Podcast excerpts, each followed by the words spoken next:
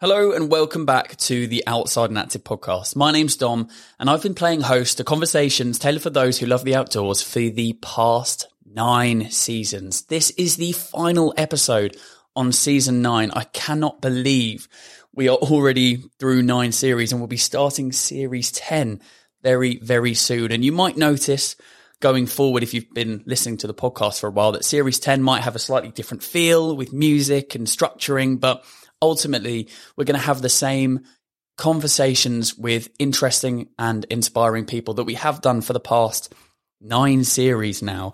And ultimately, the aim for this podcast has been to entertain, educate, and inspire people through having conversations with a myriad of different people from the outside world and adventure world. So I hope you've enjoyed it so far. And thank you to everyone who has been listening sharing, liking, commenting, because it does make a massive difference and it's amazing to hear from you.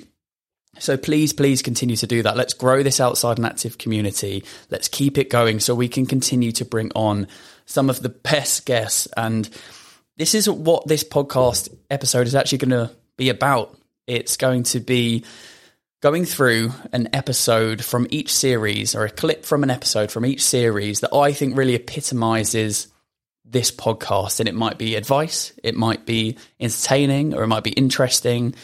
And I think that it's something that you will want to hear. And you might have heard it before if you've been listening for a while, but if you haven't, then please stick with me as we go through some of these really, really amazing guests and what they've had to say. I realized that I've been hosting this now for quite a while, and maybe some of you don't know who I am. So, hello, my name's Dom. I'm 25. I'm from the south of England in Surrey, and I love being outside and active. And I'm very lucky that I've been able to host this podcast for the last just under a year and bring you conversations with some of the most incredible people in the outside and active world. I mean, through having these conversations, I've gone from hating running 5K to actually taking on my own adventures, uh, such as a, an ultra marathon and a couple of marathons. So I hope it's had that same effect on you if you're listening, because it's really had an inspirational effect on me as well. So thank you for listening to this introduction. Thank you for sticking with the podcast. And I hope that you stick with us from season 10 onwards. I'm so, so excited to get cracking on with that. But let's go through some of these clips and we're going to kick off with actually the second ever episode of the podcast with none other than Dame Kelly Holmes in season one, which was recorded at the National Running Show South, a time that was just after lockdown when everyone had been at home, cabin fevered up. And Dame Kelly says actually on this episode that she was struggling at that time socially and then she had to come out and speak on stage and speak to loads of different people and then she came and recorded this podcast. And a question that she was asked just before answering, and that's the clip that you're going to hear, is what's a piece of advice you would have for someone who wants to get outside but struggles mentally? And that's where we're going to join this conversation in season one with Dame Kelly Holmes. Prioritize the one thing that makes you feel good. And most people do go out, you know, running's hard, like anything. Yeah. But you don't have to go out and, you know, break records. You can just literally go out the door yeah. and breathe, you Enjoy know. And I think sometimes it is about opening your door, start off with a walk if yeah. you have to, and then think, right, okay, you know, running makes me feel good, so I'll yeah. get out there. But if you can make that like almost like the priority that the moment you're feeling really bad, that is your go-to. Yeah. I think that could help people as well. Okay. You know, because on dark days it's hard. Sometimes you just want to stay in your bed. Sometimes you literally don't want to see the world. But you'll be like that longer. You'll, it will yeah. end up being more and more that you won't look after yourself. Yeah. But if you can maybe switch it to going, okay, I still don't need to speak to people. I still mm-hmm. don't have to interact. I still don't have to tell people, but I can go out and be with me. Um, you know, and not everyone likes to be with them, you know, so put some music on and, yeah, distract you know, yourself, distract yourself and yeah. But I think that would be one of my things is you know, and probably the other thing that's important is to be able to share with somebody mm-hmm. when you're not feeling great. Yeah. You know, we all have a friend or somebody, a colleague yeah. or someone just we know we would trust. Yeah. But at that time, you you think you can't tell anyone, and that's the problem, yeah. you know. But I think when people open up, they're quite surprised with the response that somebody yeah. either knows they've been struggling but was afraid to ask yeah. you, or um, you know, is just so grateful that you've shared it with them that they're there for you. You know. That's the first clip, and I think even though it was recorded just after lockdown and in in that really difficult period for society, I think a lot of what she says then is still very very relevant now about how absolutely we should be talking about her our issues and spreading that burden that we may be carrying on, on our shoulders. And she goes on in the podcast to actually talk about the power of running, and that's where we're going to join her in this next clip.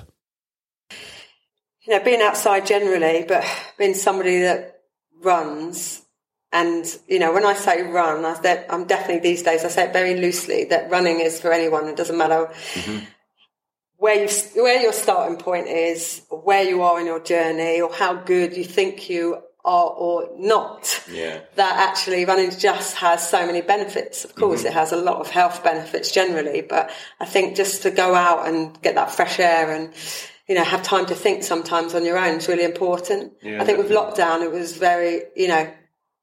I saw a lot more people actually take up running mm-hmm. because it was their chance to get out. Yeah. And because that actually made them feel good, they actually included that in the, you know, allowable yeah, means time, that we could do. And I think now that means that maybe the community of runners have expanded because of it, you know. From one inspirational runner to another one in season two, the episode that I've picked from this series is with Jonnie Peacock, who I have to say was probably one of the funniest guests that we actually had on the podcast through the entire nine series. He, well, not only was he meant to be there at the National Running Show Birmingham on the Sunday, he turned up on the Saturday, a whole 24 hours early, and we said, Look, we're so sorry. You're meant to be speaking tomorrow. And he said, Oh, sorry, my bad. I'll be back tomorrow. And he went home and came back the next day. He was such a, such a nice guy. And what was even better is that during the recording, and you will listen to this and hear this if you listen to the entire episode, the back of his chair actually fell off halfway through him answering a question. And that did provide for a very entertaining and funny moment. But, um, the clip that I'm actually going to be spotlighting in this Best Bits episode is when he talks about disability and his viewpoint on how we should view disability. Uh, because he was asked this on stage, and I wanted to dive into it a bit more on the podcast. And he also later goes on in the episode to talk about equal representation for all different demographics on screen and on social media. And I found it really, really interesting. And I've carried this viewpoint with me since we've recorded the episode. So this is where we join Jonnie in season two. Yeah, so for me, like it's exactly it's it's just a, it's like a realization that I had just a couple of years ago that every it's like able-bodied people and disabled people they always put themselves separately mm. and they think that like they're two different kind of categories of humans almost, and it's like they're they're different. And it's like they look at them as just a different breed. Yeah. And it's like, oh, you're so inspiring. I couldn't do what you do. And it's like, well, you could. That's the funny thing is that you really could do what I'm doing. The only difference is like you could be disabled just as easily as I'm disabled. It's just luck and chance that mm. it's happened to me. But the whole makeup of me versus you, we're actually quite similar. You know, we've all got brains and stuff and we're all figured out ways and we've all got hardships and life's about perspective. Everyone's going to have something to overcome and it's about how you choose to overcome that. And for me, the Paralympians are all just examples of human beings showing you how capable they are. Yeah. And how if you put a barrier in the way, they'll find a way either around it or over it. There's always a, an option and a choice there. And I just like to say that I think that all Paralympians and all disabled people are just human beings yeah. showing you what the strength is that we all have. So that's what I like to say is that all the able-bodied people sitting there is just don't look at a disabled person as, as separate and think that that inspiration that they have and that mental strength is is is solely for them. Every single one of us has that mental strength and that and that ability within us. It's just about kind of accessing it. I think the world, yeah, the world's changing. I think like our human attitude's changing of what, so we're just trying to be nicer. I think as, as a generation, we're trying to realize what's acceptable as like from society and you know, I think social media has kind of brought our eyes around to all of these small instances and nuances that would have happened and we would never have known about. And now suddenly it goes viral and we're mm. all actually outraged at how terrible that is. And we should be treating each other with kindness and yep. love. And suddenly over the last, what, five years, we're actually seeing discrimination slowly be eradicated. I feel like it's definitely still going to be there, but sexism is improving, racism is improving, disability discrimination is improving, representation for, for all of those fronts is improving. But it interrupted a good point that you were saying about, yeah, 15% of people are, are disabled in the world, and you wouldn't see that. You wouldn't see that represented in no, exactly. Not on TV. And I think like we're starting to see that now. So with mm. all the reality shows that I think come out, and I think that's what's really cool for me. Like Love Island, to see a disabled contestant going into Love Island, I know is so cool because Love Island is now seen as this. It's almost seen as like it's how the kids view I don't even know. It's like just society, yeah, and world, and people, and what you should be, is. and how human exactly. interaction is. It's yeah. literally like this little experiment of human interaction, exactly. And for them to throw a disabled person into that and for them to be accepted as a human being maybe actually a little bit of a, of a penis, you know, not based on his disability, but based on the human being that he yeah. is. And that's all we're starting to realize now is actually, I think that, and it's the same thing. You always do it when we're kids. When we're kids, you see it's the same thing. That, that classic photo of racism. It's the two kids, you know, Embracing. running up yeah, to each yeah, other. They don't look at it because they don't see it. But then we grow up and we start learning, we start putting people in boxes and start kind of categorizing them as all different before actually realizing that we're all the same. We've all got different emotions and it doesn't really matter what you look like. It matters what you stand for. Yeah. And that's the important thing. It doesn't matter what you look like, it matters what you stand for. I really like that quote, and I think it really epitomizes that whole segment and whole point that Jonnie is trying to get across. So that is the standout for me from season two. And we then skip forward to season three, where I think this was quite an easy one. We had some amazing guests on season three, but I couldn't not pick the episode that is still to this day the most popular, most listened to, and most downloaded episode. And that is with the one and only Ben Fogle, who is just such a good ambassador for the outdoors. He spoke so openly about how he finds it strange that people don't engage with the outdoors more and actually people think that you're weird if you love the outdoors and love surrounding yourself in nature, whereas actually it should be the other way around. We should be openly encouraged to get outside and be active. And this clip in particular is Ben talking about climbing Mount Everest, the, the tallest mountain in the world, and his interesting view on that. And he precedes it with talking about the challenge where he rowed the Atlantic with James Cracknell and that challenge and how that actually prepared him for uh, that and a few other challenges prepared him for climbing Mount Everest. And I found it really, really, really interesting, which is why I have included it. So take a listen to this clip where Ben Fogle is talking about climbing Mount Everest and his row of the Atlantic with James Cracknell. That, that was a really difficult challenge because, yeah. and, and, not just because rowing the Atlantic is a difficult challenge. Mm-hmm. I don't want to sound glib. I've said this before. I think if I was to do it again tomorrow, I'd find it a walk in the park because it it was where I was in my life. I'd never done anything like that before. Yeah. I'd never suffered that kind of sleep deprivation over that period of time. I'd never I'd been away for that amount of time from friends and family, but never on an isolated ocean with yeah. with someone I didn't really know at that stage, James Cracknell. And uh, and I I, I I I'm loath to say this because I always want to kind of tie everything up with a beautiful bow and make it all sound beautiful. But th- there wasn't much happiness during that no. row. It was there weren't many. It, I don't. I didn't smile much. No. I don't think we laughed once. A few blisters. I it wasn't. It was well. just. It, it was a kind of a sufferfest, really. Yeah. But it was the making of me. I yeah. learned a huge amount, uh, and, and I think every challenge I've done since, culminating in Everest uh, yeah. a few years ago, I couldn't have done any of those had I not really rowed the Atlantic because it was the, le- it's the, the it's the leg. You know, a lot, a lot of when I climbed Everest, you know, there's always going to be kind of skeptics and critics out there, and a lot of people said, "Well, you know, are you? Is it really a mountain that you climb now? Is uh, uh, is this really a challenge?" And the uh, the other half said. Um, should you even really be there because you're not really a proper mountaineer? Right. So I'm just giving you the negatives, yeah. the, the, some of the negative side.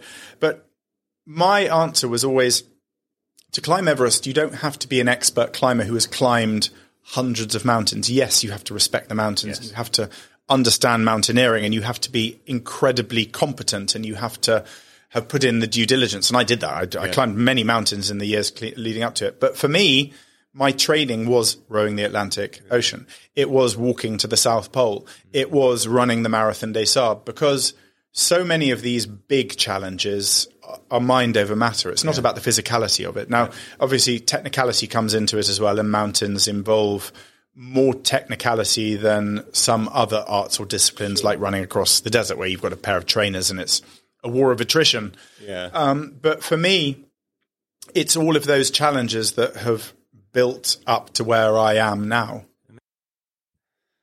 We travel from London and Ben Fogle right up to Liverpool with Rob Pope. And Rob Pope, if you haven't heard of him before, is otherwise known as the real life Forrest Gump. And if you haven't seen him or Googled him, um, especially when he's taking on the challenge that gave him that name ultimately, you'll understand why.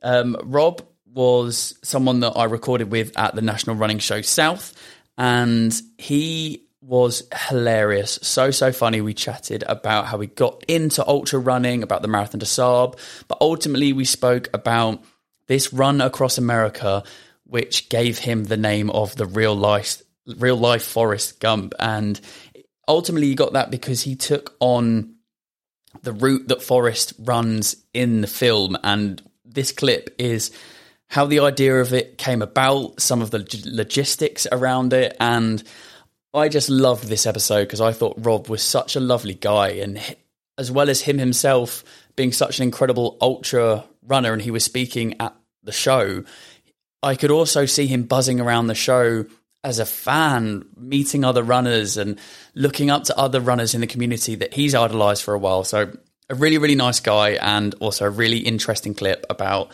how the run across America came about. So coming on to you know a massive thing that you're known for, um, the real life Forrest Gump. Talk to us about where that came from and the challenge that is alongside it. Yeah, so um, I did a little survey when I was out there, and it turns out that Forrest Gump is in fact the long distance runner that Americans are most familiar with. You know, sort of uh, the only other athletic name I got in my survey was Steve Prefontaine, the, the Nike mustachioed legend. And um, if you are going to look at running across America, or even to be honest, even if you're just a guy with a cap running past the pub, someone's going to bring up Forrest Gump, you know, sort of uh, in various shades of amusement. And um, so when I first thought I would like to run across America one day back in, I think it was like 2006, um, even though I wasn't running his route, you know, you look at Run Across America and you'll see pictures of Forrest Gump, and then you just go, what route did he do? And then uh, somebody had done quite a bit of research into putting together his route from a map that you see behind a newsreader, landmarks he hit along the way. And I thought, oh, well, I'm not doing that because it's ridiculous.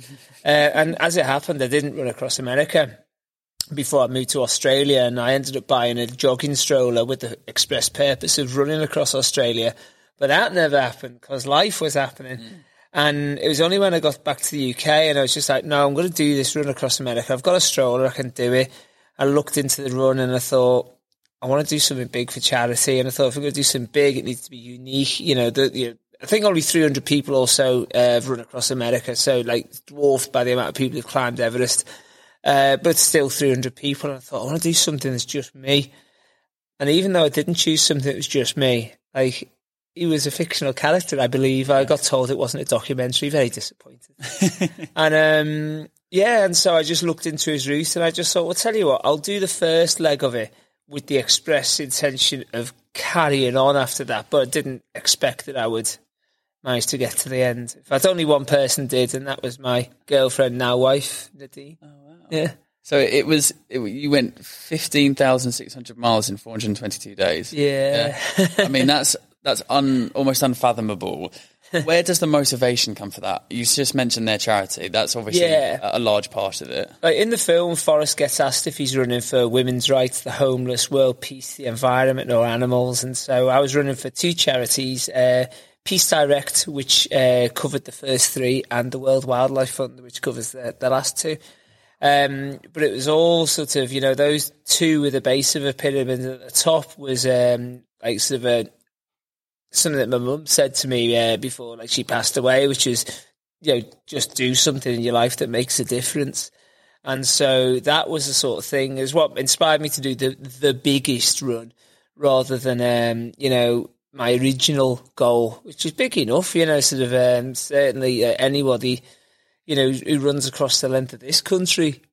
You know, he's got a lot, uh, you know, a lot of uh, kudos there. But like, sort of, you know, America's such a big place. When you're flying over it, and you're like, uh, you know, when I was like flying back, because occasionally I had to go, come back to the UK um, because of my visa ran out. But I, I wish I didn't have to because those breaks made it worse because yeah. you were completely detrained in that time and you'd have to go back and fight those first three weeks again.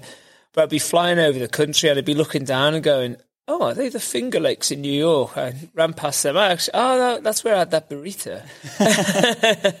so that's a good point. Food. Mm. When you're doing these long distances and these challenges, the food is a massive part of it. I mean, I, I can't begin to imagine how many calories and how much food you would have consumed over doing I mean, massive challenges, right? Yeah, like sort of, I think it was about five and a half thousand, six thousand a day. You know, there, would be ups and downs depending on sort of where I was and you know how organised I'd been. Because it was like sort of um, even when I was um, crewed by my girlfriend, that's pretty much the extent of my crewing. That was for about fifty percent of it. Um, when I was on my own, I was a lot less organised, and I'd be like sometimes relying on finding a gas station or a, or a burger joint somewhere. And then sometimes I'd just be going through endless supplies of like sachet porridge. We come now to season five, and this episode is with Harrison Ward, otherwise known as the Fell Foodie. And I've chosen this episode and this clip, not only because I think it's really impactful and powerful and a, and a, pivotal part of Harrison's story. And I do implore you to go and listen to the entire episode after the fact because it's a really, really interesting and quite emotional story. And you'll get that from this clip. Um, so I've chosen this because of that, but also because the story behind the recording of this episode is quite funny. I mean, it wasn't funny at all at the time, but I can laugh about it now that the episode actually finally got out. But what had happened is Harrison's based up north, I'm down south, and so we recorded online and it all went really, really well. I had a great conversation, really, really interesting, diving into his story and came away from it, went to edit it, and as soon as I put the audio track into the editing software, it just didn't come up. It didn't like it. There was an error. Tried everything I could and it was not working. The the audio had corrupted, and I thought, no, I've just had this basically fifty minute long conversation with Harrison about his story, and it was going to be great. It was coming on the next week, you know, next was this week's episode, and it had corrupted. I sent him an email that day, and I said, I'm so sorry, but the audio's corrupted. Do you mind?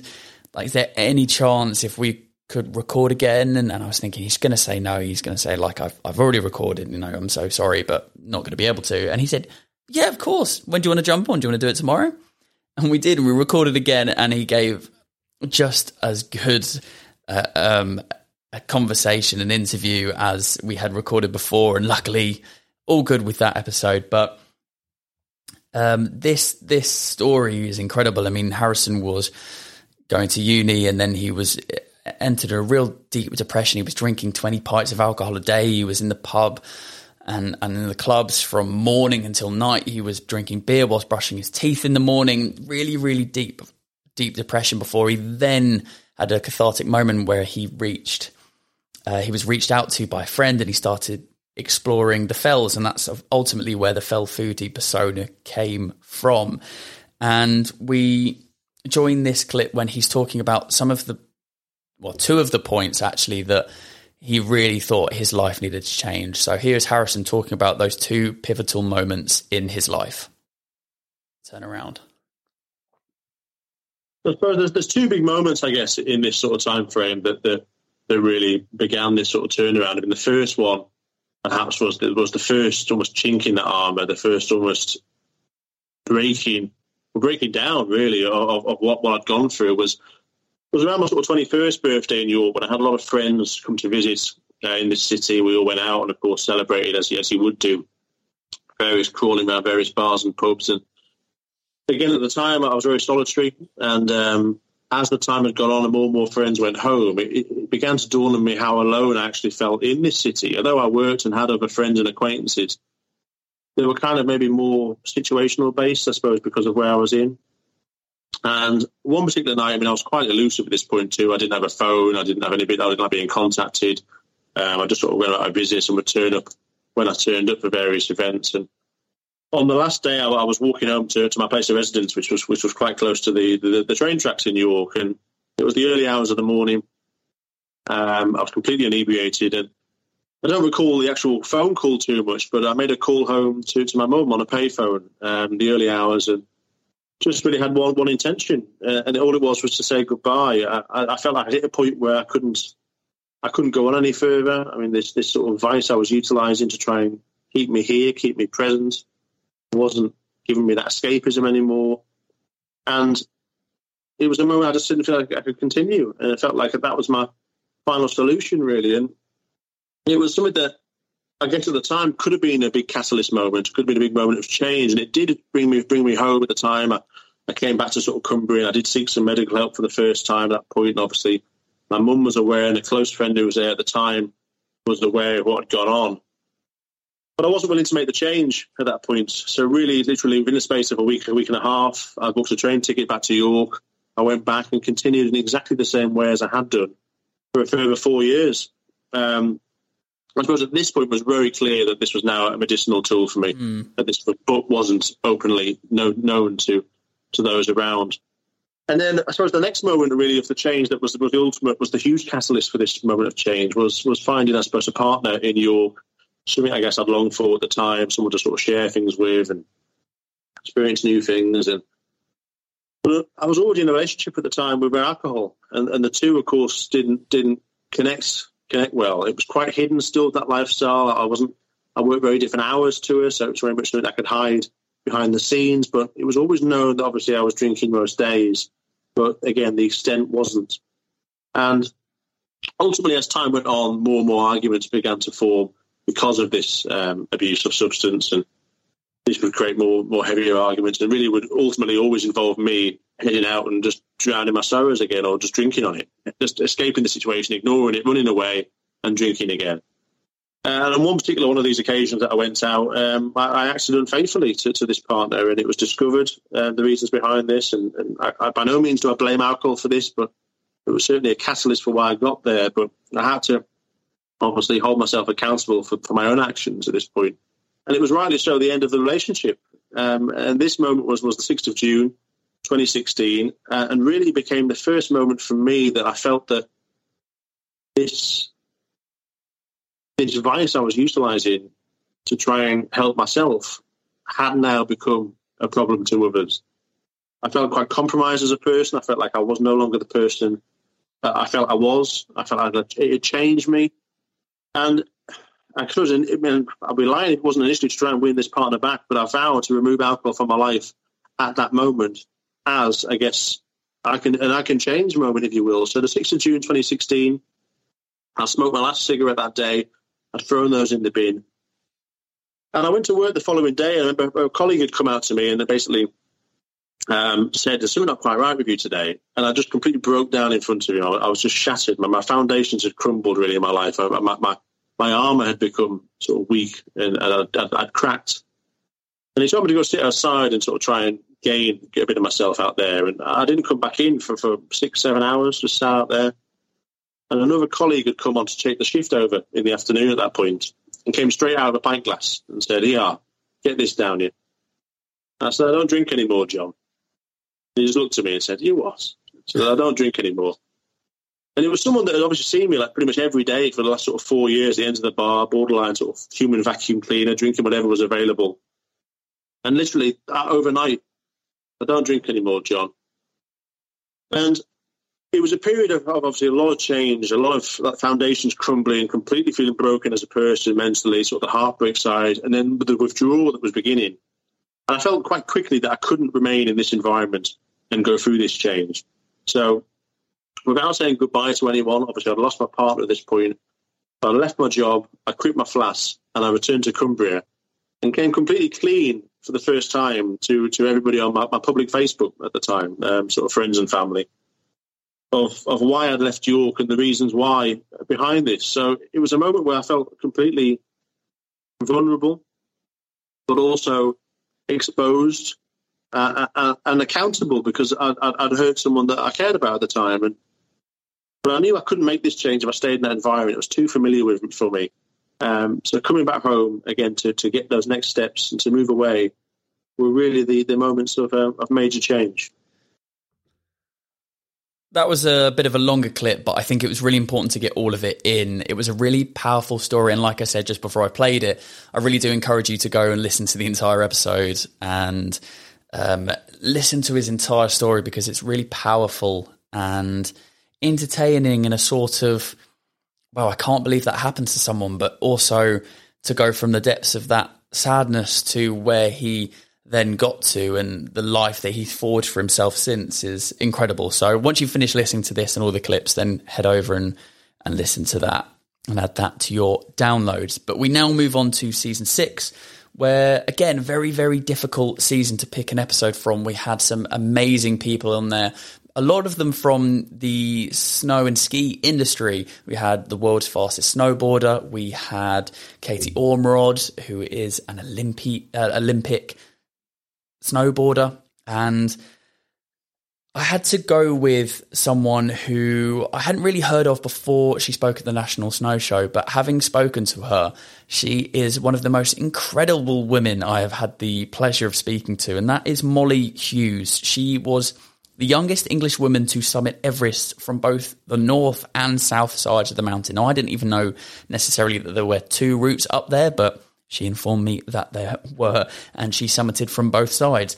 However, where we join this conversation is where she is talking about her solo expedition to the South Pole. And when I say it's solo, she is dragging all of her food, her energy, her equipment, her tenting equipment with her and a sled behind her. And she is following a compass that is mounted to her chest in front of her towards the south. And she was there for over two months trekking towards the South Pole.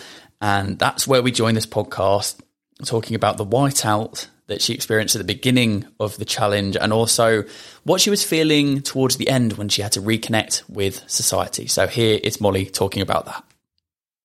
And I guess that the hardest part of the whole trip was right at the beginning because I had like whiteout conditions for eight and a half days straight. So just explain what whiteout. So whiteout is when the, the visibility comes right down in, into your face and you can't see more than about a meter in front of you. So left looks the same as right and up looks the same as down and it's just cloud.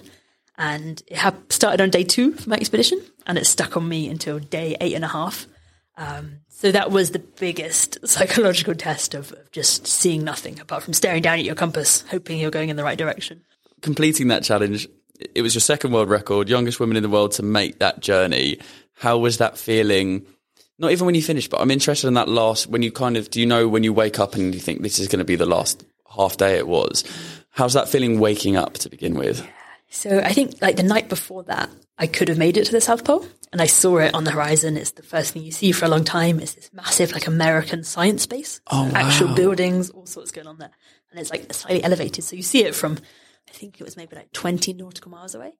Um, How many days before is it? Can you see it? So you, you, could do that in a very long day if you wanted to. So maybe maybe a day, day and a half. Um, oh wow! And, you could just see it there. Yeah. and I skied so fast. I was like, okay, I'm gonna. I was thinking so much. Am I going to go tonight? Am I going to ski through the night to get there? Um, and I got about five nautical miles away, and I just kind of felt this huge amount of like trepidation and almost like fear of getting there. I think because I'd been alone for so long, mm. and I'd just been focusing so much on each day.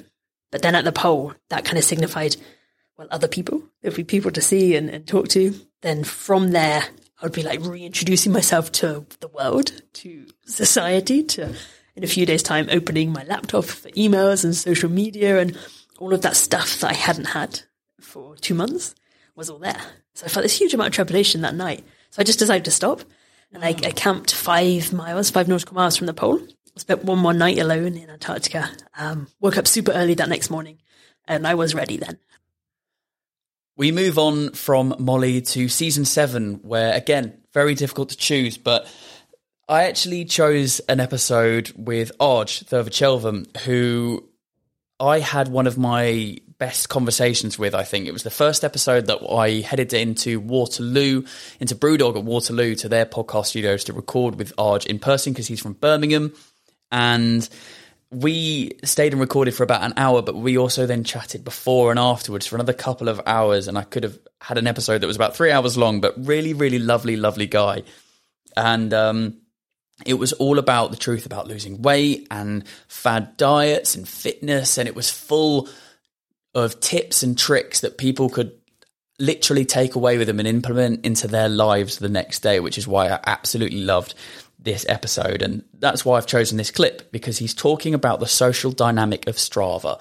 And if you haven't heard of Strava, it's a running app where you can set it to go when you're running or walking or swimming or cycling, and it tracks your time, your distance, your pacing, your calories, lots of different metrics, but it becomes a bit of a showboating social dynamic sometimes and sometimes you can think about how fast you're running and you can get too over obsessed about all of these different metrics whereas ultimately you should just be thinking about getting outside and active.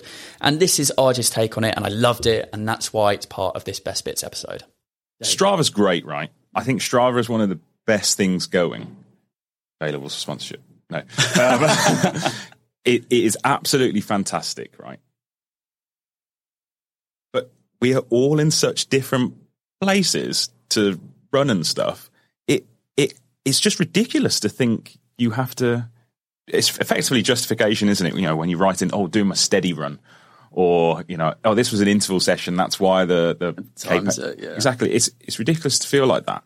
And the, an easy easy way of blaming this, an easy way, like a tool that if you're listening right now, is that every time you go out and run without um, an intention in your head and you run at this kind of difficult pace, a lot of people refer to this as zone three, you are treading water. In zone three, you're not improving your ceiling, your speed ceiling, getting faster, getting ultimately what is fitter. And you're also not going easy enough to improve your cardiovascular system. And therefore, the only single benefit that's a very extreme term. But the main benefit you're really getting from that is just being active for the day and you know the stress relief, etc., etc.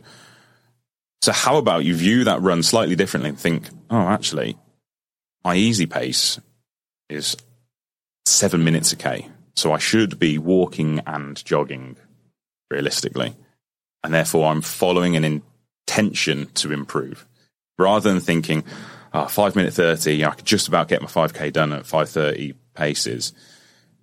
Actually, if I was training elite, I'd have said, no, you could 100% have pushed to some 1K intervals there at 445 and that would improve your performance. Or you could have run that at 620, 630 and you would improve your cardiovascular system. Instead, you've been worried about your ego.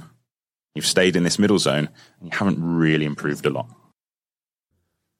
So there's a great piece of advice if you're a Strava user and worrier, exactly like I was. Um, don't worry about what other people think. And actually, sometimes running slower is going to be better for you. And I learnt that from Arj. And there's a load more advice that you can take from that episode. So again, add that to your downloads.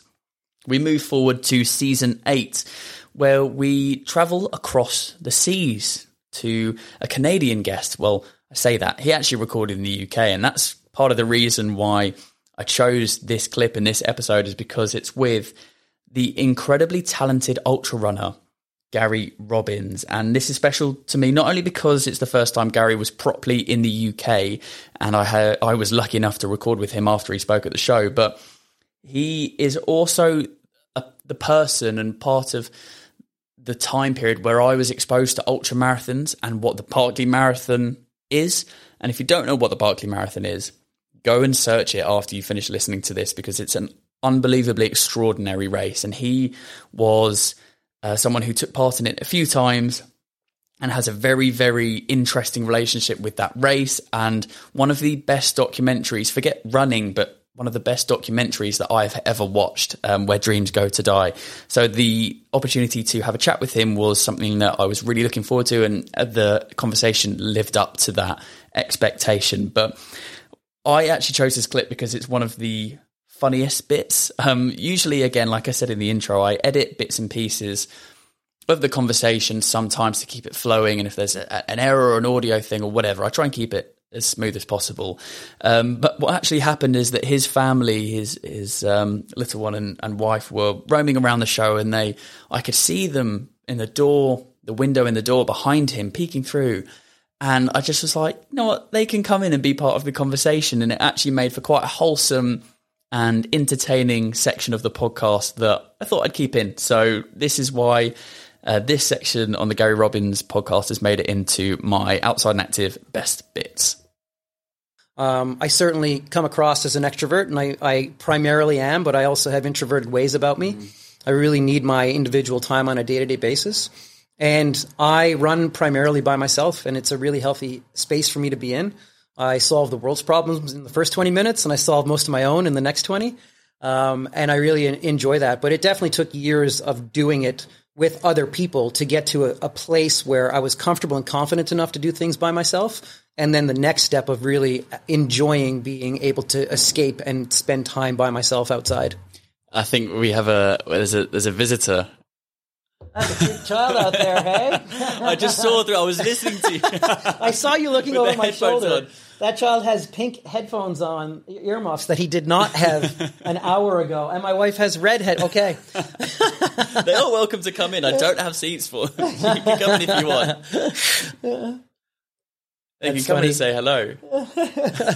there is nothing like a, a, a mid podcast interruption by family members. Yeah, that's it's right. great. Well, hello. you guys are sporting something you didn't have ten minutes ago. I don't have chairs for you, unfortunately, but you're you more can, than welcome to stay in. You want to say hi real quick? Look at this camera over this way. Just have, say hi. Wave at the camera. How cute. Hey, Reedster, come over and say hi, bud. You want to come say hi? No, you don't need to. You don't need Happy to. Happy with the earmuffs in the line. Yeah, that's is that Hello Kitty earmuffs? Um, yeah. yeah, nice. Okay. You guys do your thing. That's all right. that, that is all staying in. Video all that's all staying in. I certainly hope so. Well, when I had this opportunity to come to the UK for the National Running Show, um, I was all in, but I also said I will not go on a trip without my family right now because again, that is that is a priority that I've made, and we really enjoy traveling together. So. Have they been over before? No, it's our first time. Oh. I've only been to Heathrow Airport. I've never actually been outside the airport, so it's oh, been a wonderful. Yeah, exactly. It's been a wonderful. This is day four or five for us now. Oh, nice. So a bit of time in London, and then we went straight from London to Manchester. I have okay. a friend that has a flat up that way that he offered up, so we were up that way for three days. Came down here yesterday, and then we've got three days here before flying home. And now we move forward to where we are now, in the present day, in season nine. And again, another season where there's been some unbelievable guests. But I couldn't look past the conversation I had, actually, most recently with Ray Mears, a, a truly incredible ambassador to the outdoors and the most primitive version of the outdoors that you can think of. He is so, so ingrained in the wilderness bushcraft industry area zone that it was just a fountain of knowledge and really, really interesting to speak to him. I mean, it was slightly intimidating um, when I first met him, but also very reassuring when we were recording. Um, and I usually plan these conversations loosely, so I roughly know how I want the conversation to go and certain directions that I want the conversation to go down, but obviously can ultimately pull and push on different answers and questions depending on how the conversation goes. But this was something I had no idea we were going to talk about. And we went into talking about modern day society, social media, young people's views towards the outdoors. And it was actually quite interesting having the contrast towards someone who has been in that industry for 40 years and then, you know, a relatively young person in myself at 25 years old who loves the outdoors, but maybe has a slightly different relationship with social media and the outdoors itself. So that's where we join this clip, um, chatting to Ray Mears about those topics. And I found it really interesting. So that's why it's part of this best bits section.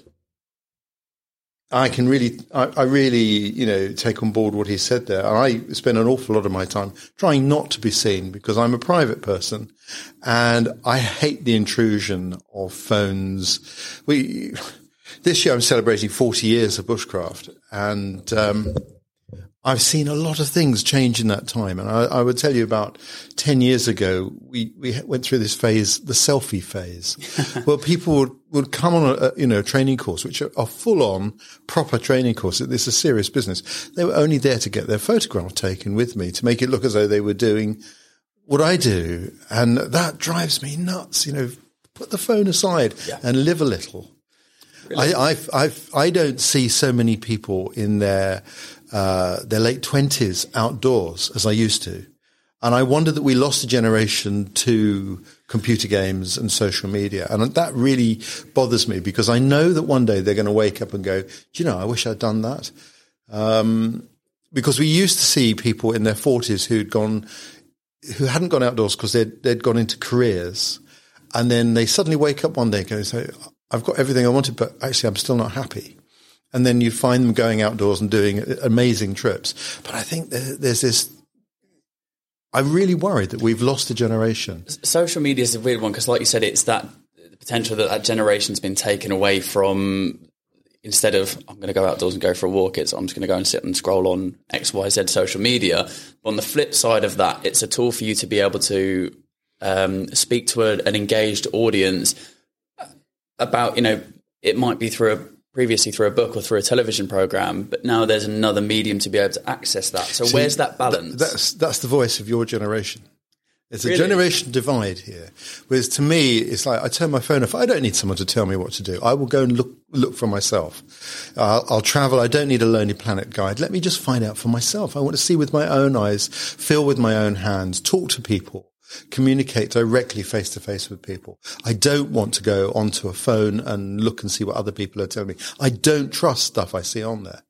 I mean, yes, there is for certain there's really good information on there, but you have to wade through so much oh, junk. Absolutely. And, and the, the, the, repetition of something. Somebody makes a video, somebody copies it, puts their own little twist on it, and it's like Chinese whispers. You move further and further from the truth. Um, and I, and I, I, uh, it's really interesting. I've, obviously I've traveled a lot. When I, I the, one of the big things I notice now is when the aircraft lands, wherever you are, there's a boom and you can take your seatbelts. People don't take the belts off. It used to be you'd hear clicking belts. Now it's heads down, phones up. And it's like, what's going on? This is very unhealthy. And I, I don't, you know, we should be masters of our tools, not mastered by them. And that brings us to the last clip that I want to share with you. And I said at the very beginning that I'd be showing a clip from an episode of each series that I think epitomizes the Outside and Active podcast the most. And I hope that these clips have done that, whether they're inspirational, educational, entertaining. Um, but this last clip is something that I chose because I think it's the one that stands out out of every single episode of the podcast. And I've been very fortunate to speak with professional athletes and people with hundreds of thousands of followers on Instagram and people that have done inspirational and and incredible adventures and challenges. And to be honest, the piece of advice that comes in this next clip and the story behind this man, Kevin Webber, is probably the one that has stuck with me the most. Um, Kevin was diagnosed with prostate cancer in 2014 and was given a couple of years to live. And he ultimately got to that two year period where he told that he was not going to be on the planet anymore and he was still alive. So he thought, well, I'm, I'm going to continue to take on different challenges and adventures and raise money and run marathons because he, he loves his running. And his viewpoint that you'll get from this clip is so so true about how how fragile life can be and how maybe we don't appreciate the time that we have. And that's why I wanted to include it. And I've I've had this clip and this advice and this thought stay with me since the day we recorded it. And I want to put it back to people who maybe haven't listened to that episode. So this is Kevin Webber talking about his experience with prostate cancer and how he lives every day as if it was his last. I mean, I'm lucky. I know that life is short. Mm. I know that it could be over quite soon for me. And most people walk around thinking that they're going to live until they're 90 years old, and I hope they do. But no one knows when the bus is going to knock them over. Yeah. And you just don't want that regret. And, it, and it's not just the person who got knocked over, that's the person that didn't go and see them when they could have done the day before they got knocked over. The person that didn't help them maybe the person didn't do something that would have stopped them getting knocked over. So to me, every day you do things. So before I was ill, if someone had phoned me on a Sunday night and said, Kev, do you want to go for a beer? I might say, oh, I was out last night, a Yeah. bit tired, Stay in. stay in. Now I say, let's go. Hmm. You don't ever put it off because I might never get asked again. And, and how do I know? That person might be asking me because they might have some mental health issues, might be tough at home, they might have some bad news. So by me saying no, I'm also letting them down as well. Yeah, and like you said, you're cherishing every moment. What point was it that you kind of knew that that that stop clock almost wasn't the two years? You were you were actually in a good position and, and continuing to go. I think it was two years. Really? Because you can't help it. When someone says two years, it's like you're focused on it. looking Feel the like a finish line. Hmm. You know, I had this finish line that I didn't want to get to. Yeah. And I got there and I crossed the line and, and the track carried on. So I thought, well, Oh, dare I step another day? And I, and I kept on going. And so, and now I just, well, I know every day's a gift. So I no longer worry about it. Hmm. And, and I have to admit, this might be bravado. When the day comes, maybe I'll be in tears and everything else. But actually, I think I can't get cross or upset. You know, I've had five more years than I ever thought I'd have. And they've been five brilliant years. And, you know, I've had some treatment and some wobbles along the way. Yeah. But actually, those five years have been fantastic. I've done loads of good things, met amazing people, raised loads of money for charity. Just, you know, written a book, or everything. I just feel so, you know, just happy about life. As I've said with many of these episodes, I really do encourage you to go and listen to the full episodes that are available on the Outside and Active website or on uh, a lot of them are on YouTube as video versions, on Apple Podcasts or on Spotify. Uh, wherever you listen to your podcast, we're likely going to be there. Um, again, I hope you really enjoyed listening to some of the best bits through the seasons and then finishing with that piece of inspiration from Kevin. Um, it's been a pleasure to be able to have these conversations with people and bring it to you and and see this community grow and see the downloads grow and see the listeners grow and the followers grow. So thank you so much for being part of that adventure. I'm looking forward to being back with season 10 with even more incredible guests. I'm sure there'll be more funny moments, there'll be more entertaining moments, inspiring moments, uh, some deep moments. But thank you for sticking with us. We'll be back very soon with season 10 of the Outside and Active podcast. My name is Dominic Brown, and until next time, enjoy the outdoors.